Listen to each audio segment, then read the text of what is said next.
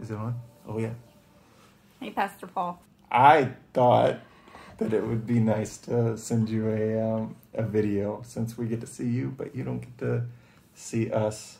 So, digging into your question, the way that as a couple that we show cherishing is in communicating uh, to one another and obviously you know that's the foundation of of any relationship is is um, hinges on an ability to communicate clearly a lot of times amelia is a six year old and and claire is a three year old so um, still trying to you know be consistent with that no. with the girls yeah. we showed them oh you do this really well at night and i try to, to as well more during the day when i'm with them but just speaking what we think about them. Yeah. Um, the good things, obviously.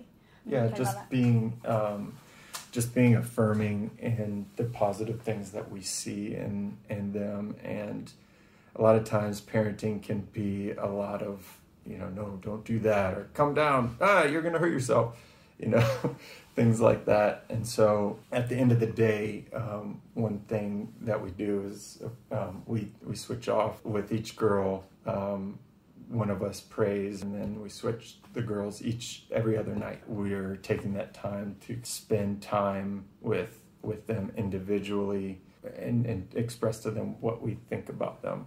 And you know that that what that looks like for me is um, is I before I leave the one um, that's that it's my night with, um, I will tell her in her ear, you know, that um, she's she's smart and she's um, um, she's spunky and and um, she's beautiful and and all of the things that I see in her that we want to bring out of her even more. I tried to tell her and, and express to her that I think the world of her and um, that I love her just the way she is, and um, nothing can change that. And even though, and, and some sometimes it, it involves an apology for if I've had a shorter temper, um, but I I try to um, leave both of them at night with with knowing that I just, I love them so much. So, what was it that Josh and Chapel were talking about? They were talking about the power of cherishing through the language that they have with their children. Last week, we learned about our language and how it's one of the most powerful elements in communicating cherishing. Um, I know that we've all joked about being locked in our homes with our families with the COVID 19 virus. Um, sure, we love them and they're great. And, and I think you've probably done this whole explanation to somebody when you told it. But, you know, uh, but spending all day with them and then all night with them and then all week with them and then all month with them would really challenge anybody's relationship. Now, I've seen a lot of funny COVID 19 videos uh, over the last couple months, but I think this one expresses the stress of communication with inside a relationship, inside of a family, better than uh, any other. Let's watch. Because of coronavirus, you are going to be quarantined, but you have a choice. Do you A, quarantine with your wife and child, or B? B. B. B. I love that one. Um, but it really does make us realize that this is a time when we're spending time with the most important people in our lives and that we really need to harness this power of cherishing, like Josh and Chapel were encouraging us. So we want to use language. Um, we want to use language to express, and I'm kind of working this into our definition of cherishing, to express the determination of our hearts to discover, to acquire, to secure, to nurture, and to protect a relationship of value. And the scripture is very clear that our language, that what we communicate out of our lives, has incredible power. Listen to Proverbs 18:21. Death and life are in the power of the tongue, and those who love it will eat its fruit. See, we have the ability to create or to kill the ethos of relationship or the character of relationship or the, the character of our community. Our language, the way that we communicate, and, and if you were uh, last week, if you were here, you realized that we we're not just talking about individual words like cuss words, not cuss words, or that we didn't want to marginalize this by just focusing on, are you talking about using, you know, the S word or the F word? What is he talking about? We're talking about the body of language that comes out of you as a, as a person, what you're communicating with your life, your ethos, your character. And then what kind of community do you create, uh, create? And that's what the writer of Proverbs was communicating, was that life and death is in our hands. It's, it's literally in our language. We have the power to create community, one that either kills or one that, that brings life. So just think about your marriage, about your language with your children, your friends, your coworkers, your work environment, and the power that you have in those spaces. So I want to use a parable that Jesus used to illustrate um, how important people are. And we're going to use it to uh, learn about the power of language. Now, you've probably heard the story before, but I want to use it and apply it to this particular issue of cherishing our language. Out of Luke 15, it starts in verse 1. Now, the tax collectors and sinners were all get, drawing near to hear him. And the Pharisees and the scribes grumbled, saying, This man receives sinners and eats with them. Now, before we even get to the part that I want to use, did you see the power of language in play? I mean, even in the description of this story, it said that all were drawing near to hear him. Now, can you imagine having that kind of language ethos? That kind of character of language coming out of your life, like we read out of John chapter 1. In the beginning was the Word, and the Word was God, and the Word um, had the power to create, and life uh, was given to men, and, and light in the middle of the darkness. Did you hear that, that Jesus had the kind of language ethos that people just came to hear him? And could you imagine that in your life? That people are just drawn to hear what you have got to say to them. And I'm not just talking about a crowd, I'm talking about your kids, your, your wife, your husband, your coworkers, that people would be drawn to you to not to do anything for them, but just to hear the language that comes out of your life because it does something inside of them. It's also interesting that Luke classifies the language ethos of the Pharisees, and he uses this word grumbling. Now, grumbling means this it means to complain throughout. Wow. Now, that's a whole different kind of ethos. And so I think we got a comparison here. We've got one ethos being created by Jesus, one language ethos, the, the character of community that he's creating through his language that draws people. And then we have this other kind of way of communicating that the Pharisees do, where it is complaining throughout. Now, let me just ask you to do a little bit of inventory here is which one of these do you find yourself falling into? Do you find yourself that when you talk to your, your kids, your loved ones, your relationships, your coworkers, whoever's around you begins to be drawn in to encounter you? Or um, are the things that come out of our mouths uh, a complaint throughout? That we're always complaining about everything that goes on in life, or what that person did, or how they never understand, or what the kids did all day, or how work's not going right. It, it kind of reminded me when I thought of this grumbling and I thought of this um, to complain throughout, it reminded me of the creek that's right next to the church. It has become a stormwater runoff ditch, but it's called Church Creek. And sure, there are some fish in there and there's some greenish looking things that are growing in there. But when you look at the health of the creek, or what was called the creek, it's been what I would say grumbled. It has been complained throughout, meaning that there has been things that have been put into it that have changed the definition from a life giving creek to this thing that has just totally been compromised. Um, there's fish in there, but I wouldn't eat anything that I caught in there. So I, I, it, makes me ask the question is my language a life giving creek or is it a stormwater runoff ditch? Is it always just filled with complaints and the, the next issue that got you angry, the next thing that got you mad, and how somebody disappointed you? And, and throughout, just the waters of your language are constantly um, just complaint throughout. So let's get back to the illustration. I mean, that's just amazing to get that much out of life of Jesus, and he hasn't even said anything to us yet. But let's get back to the illustration that Jesus is going to use. So Jesus told them this parable.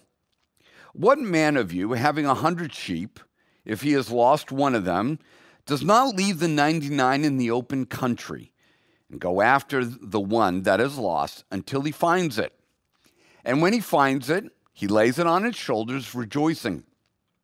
And when he comes home, he calls together his friends and his neighbors, saying to them, Rejoice with me, for I have found my sheep that was lost. Just so I tell you, there will be more joy in heaven over one sinner who repents than over 99 righteous persons who need no repentance. I love the cherishing that is communicated in this story that the shepherd is willing to go after the one that has gotten lost. And I really think that there is some powerful illustrations about language in this parable. One is this that we need to go after the one with intentionality.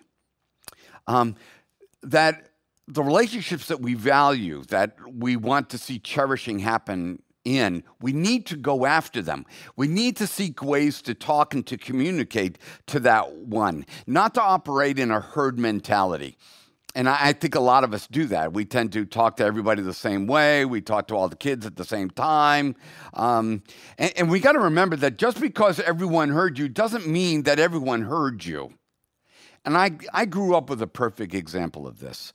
My dad, um, I mean, he has eight kids living in the house, and I'm going to make a lot of margin here for him because I can't even imagine raising that many kids. And, and so, I mean, you got, especially all boys, I mean, one girl. So, um, he always did family in kind of a herd type of way early on in his life. And he didn't figure out till late that he needed to communicate differently one on one to us, that he didn't have the opportunity to go and find the one and talk to the one. And I think that's really important that we need to get intentional to go after the relationship with our cherishing language. I mean, using cherishing language for that one instead of using a herd mentality, that we're willing to leave the 99, the crowd, the busyness, the, the, whatever, even if it is the whole family, kind of like what Josh and Chapel were talking about, where they would spend time with each one with one of the daughters, and then they would switch and talk to that daughter, and they would speak into the one. They would speak into that one person's life with the message that needed to be spoken. And I, I think a lot of us have not um, kind of communicated in that way. We tend to do it all as a herd type of language communication. And scripture talks to us about communicating to the one, and that we don't talk to all people the same way. I want you to notice these examples. Um, it, it, for instance, in Colossians 3:19, talking to your wives, it says this: Husbands, love your wives and do not be embittered or harsh against them. So now that's instruction that we're being given on how to talk to your wife because that's a specific type of need in that relationship, in the context of that relationship, not the herd of all relationships, but in that particular relationship. The Apostle Paul says, listen, guys, you need to stop being bitter with your wives, snapping on with your wives, and, and being harsh with your wives but rather you need to um, uh, be loving and cherishing in the way that you communicate. That the way that you talk to your, your buddies at work or while you're at the gym or, or uh, whatever the relationship may be, that's not, that one size does not fit all. It's that we need to go after the one relationship. Leave the 99, the way that you communicate to all the rest of people, and go communicate to that one person the way that one person needs to be communicated. And that's why in Scripture we, we hear instruction about husbands and wives and and kids and and employers and masters and slaves and we have all this teaching because each one of them need a different way to be communicated to one size doesn't fit all. Matter of fact, it says about talking to your husband. It, it says something to wives. It says this out of uh, Ephesians chapter 5, verse 33 Each one of you must also love his own wife as he loves himself, and uh, the wife must respect her husband. Now, that's powerful. Now, if you ask my wife if she wanted me to speak to her respectful, she'd probably be like, Yeah, all right. But if I if you said, "Well, would you like me to speak to you in a cherishing, understanding kind of way?" She'd say, "Oh yeah, I'd prefer that." Now, if you talk to a man and you say, "Listen, um, how do you want me to speak to you?" If, if you're a wife, I'm, I'm not necessarily looking for a lot of lovey-dovey language for my wife, but honoring language. Now that does something to my soul. I don't know why. But it just seems to be the way that we're created. So that to find the one, to leave the 99 and to talk to the one the way the one needs to be talked to is different. Let, me give you another example. In talking to your kids as parents, it says, Fathers, do not exasperate your children that they may not lose heart. And do not provoke your children to anger, but bring them up in the discipline and the instruction of the Lord. Ephesians 6 4. So again, we're being given insight here that you don't talk to your wife the way that you talk to your kids. You, probably get backhanded. Uh, but you know what I'm saying? Is like, and he's saying, listen, parents, don't exasperate your kids. Don't berate them. Don't don't talk to them in a, in a specific kind of way because kids need to be the one separated from the 99. Remember, You've decided these are people that you're going to cherish in your life. They're not the 99. You don't get to talk to them the way that you talk to everybody else. You don't talk to every woman, guys, like you speak to your wife. You don't give every woman the same compliments that you give to your wife. Why? Because she's not the one. They're part of the 99. There's a different language that you use. a matter of fact, I will tell you just a little that if your wife hears you using the language of the one, that's for her uh, on another woman, um, it'll break her heart.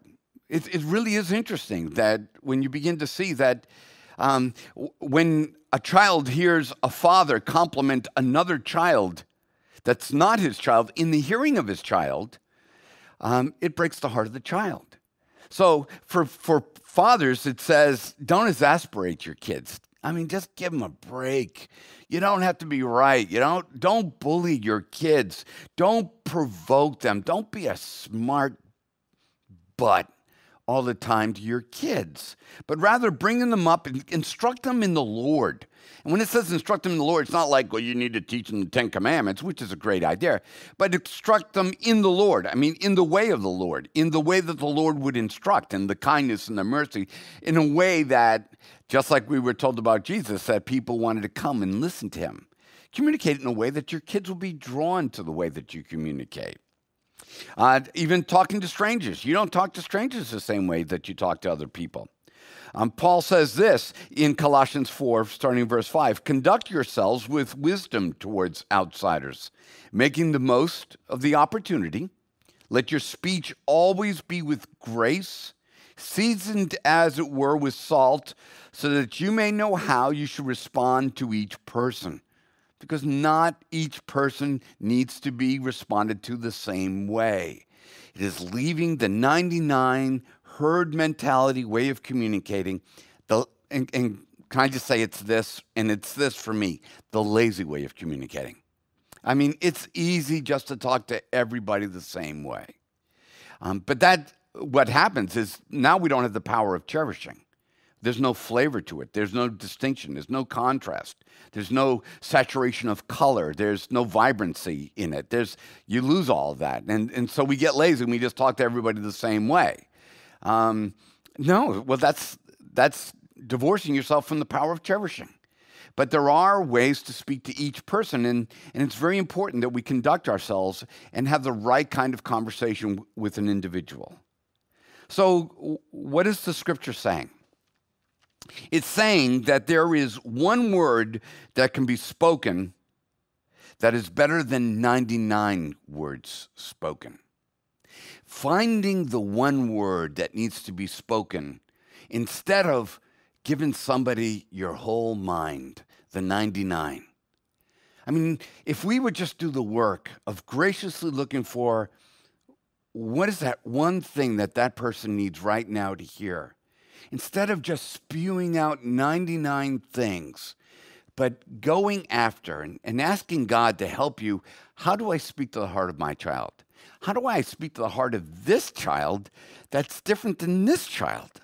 I mean, speaking to Deanna, Deanna wants me to affirm the things that she does and, and, and to know that I'm proud of her. Um, Morgan really could care less whether or not I'm proud of her. Uh, she likes the language of, of um, companionship, whereas then Dawn, there's a whole different language there.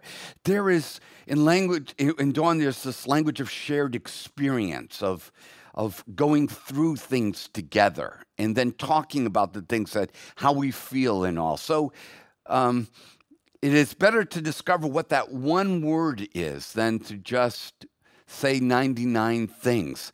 And and can I also say this in a marriage? Stop giving somebody a piece of your mind. Just think of the one thing that needs to be said in that marriage relationship instead of 99. I think there's a proverb that says that wherever there is a multiplication of words, sin is soon to follow. And it's absolutely true. So, what else is Scripture saying?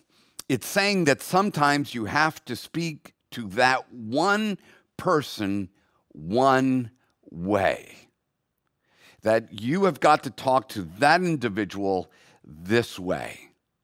Um, this morning, I kind of messed up a little bit, and as Susan was getting ready to go on a, a trip, and uh, she was getting ready and she was going through some stuff, and I got a little frustrated because she was just uh, uh, talking a lot of things, um, and I really didn't want to pay attention anymore. And so I just blotted, blotted out something kind of like, uh, yeah, yeah, I got it, I got it. I, I don't need you to do that. And um, this is not the one person that I speak that one way to. And that sometimes you speak to one person the one way, and you need to discover that. You need to realize that, you know, this is your wife. You don't talk to her like that. This is your husband. And he needs to be talked to. This one person needs to be talked to this one way. And to discover that, and you say, wow, that sounds like a lot of work. And it is. It is to, to cherish someone. It is to make somebody feel valuable. It is work. Um, but that's how we communicate cherishing. That's how we distinguish them from all other people that are walking on the earth with the rest of us. So, what else is Scripture saying? It's saying that you need to be willing to leave all the other thoughts and issues and words behind in the open country and talk to the one with the one. See, sometimes we enter into a conversation, and I, I tend to go back to spouse conversation because those can be the most difficult we tend to bring all our thoughts, all our issues, all the words, all the shared experiences, all the failures, all the disappointments, all the anger, and we bring it all. And we'll try to have this conversation. And we're to hash this thing out. And it's like, you know what? There's about 90 things, 99 things that need to get left in the country, open country. And you just need to bring one thing to the table. And that one thing needs to be something that speaks edifying into the relationship, something that cherishes the relationship. This is what Josh and Chapel were talking about earlier with their daughters. It's speaking to each of them with that one word that stirs their soul, each of their souls. and discovering this power of words and language and cultivating and creating it. When you do, all of a sudden, people will be drawn to you because you'll, they'll all know inside their, their heads, he's speaking my language. I mean, have you ever had someone say that before? That when you when you peg their interests when you when you're you know how they feel when you know what they're into when you know what they're thinking what they value what they need from you you are speaking their language. And there are times when we need to leave the easy 99 the language of the common the language of of the crowd and do the work of speaking the one word to that one person that that one person's soul will hear. You know, as Christ followers, we are to speak to each other the value of the one. I love what Paul said in Ephesians chapter 4, starting in verse 29. He says, Let no unwholesome word proceed from your mouth, but only such a word, that one, as is good for edification according to the need of that moment. Isn't that amazing? The one word that that one person needs in that one moment. Not the 99 thoughts you got in your head, not, the, not what you think they ought to do with their life, not the piece of mind that you've been wanting to give them, but the one word that um, will be good for edification that, that is needed in that moment that it may give grace to those who hear. And I said it last week, echoing this scripture, that if we can't speak this way, then the scripture really doesn't authorize us to speak. He says, And do not grieve the Holy Spirit of God by whom you were sealed for the day of redemption. Like, wow, why'd that get dropped in there? It's like grieving the Holy Spirit. Well, how? Well, he just put this between two bookends. He's talking about having the right word at the right time in the right moment to, to give grace to those who need to hear. Then he says, Don't grieve the Holy Spirit. Then he goes into this next thing. Let all bitterness and wrath and anger, clamor and slander be put away from you, along with all malice. Is that we, when we do not give the grace of one word to one person, it is there we grieve God the most. You know, and you wonder why. Why would God be so concerned? Well, we're back to James, uh, John chapter 1. In the beginning was the Word, and the Word was with God, and the Word was God. It's because the character of language is the very essence of who God is. It is the very person who Jesus, the incarnation of God, is. It's the power of language. It's the community that's created by the way that we speak. And we either bring forth life or we bring forth death. We either uh, we edify people and glorify God or we tear down people and we grieve the Holy Spirit. Let all bitterness and wrath and anger and clamor and slander be put away from you, along with all malice. Yeah, but except in marriage. It's, it's all okay for me to talk to that dingbat that way or, or that jerk that I'm married to. Um, no, it, it doesn't say that, does it? It says put it away. That if you can't talk the right way, if you can't talk in a way that edifies, that doesn't mean that we don't deal with, with problems. Just means that how we go into the conversation, what is our objective? What is the one thing we're trying to accomplish? Is this going to be a cherishing conversation or is this going to be I told you so conversation? I just want you to feel a little worse about yourself by me reminding you what you did wrong. And then he closes out and he says, Be kind to one another, tenderhearted, forgiving each other, just as God in Christ also has forgiven you. See, let us not forget the call to forgiveness in the way that we speak. You see, some of us have chosen only to communicate with the 99 and the one gets nothing good from us. Unfortunately, as a pastor who's been involved with a lot of families and a lot of different family dynamics, particularly I don't get usually invited to the, the ones that are going really well. I usually don't get that call. Hey, Pastor, come on over. We're, we're doing great. We want you to hear how we're talking. Usually it's, it's when it's fallen apart. But what, one of the things I see happen is that, and, and I'm just going to use it in this scenario is I'll, I'll find a mother who will talk to her children and be all happy with her kids. And then her husband will walk in the room and she won't even talk to him, won't even acknowledge him. Then all of a sudden her tone will change as she begins to interact with him and she'll attack, you know. But then when she turns to the kids, what, honey? What you need? Okay, mommy's got that. No, you know what I said, you know. And then goes back and it's like, whoa, whoa, whoa, whoa, whoa. Uh, some of us have, have decided that the 99 are going to get me, but that one, I'm leaving them out there. And, and I'm leaving them out there lost. That I will not use my language to edify or to build them up. And that's why Paul finishes this remember to forgive one another. Don't leave one person out there, but rather use your language to go out and to communicate hope and life and forgiveness to them. What a powerful thing that just came out of this one story of Jesus.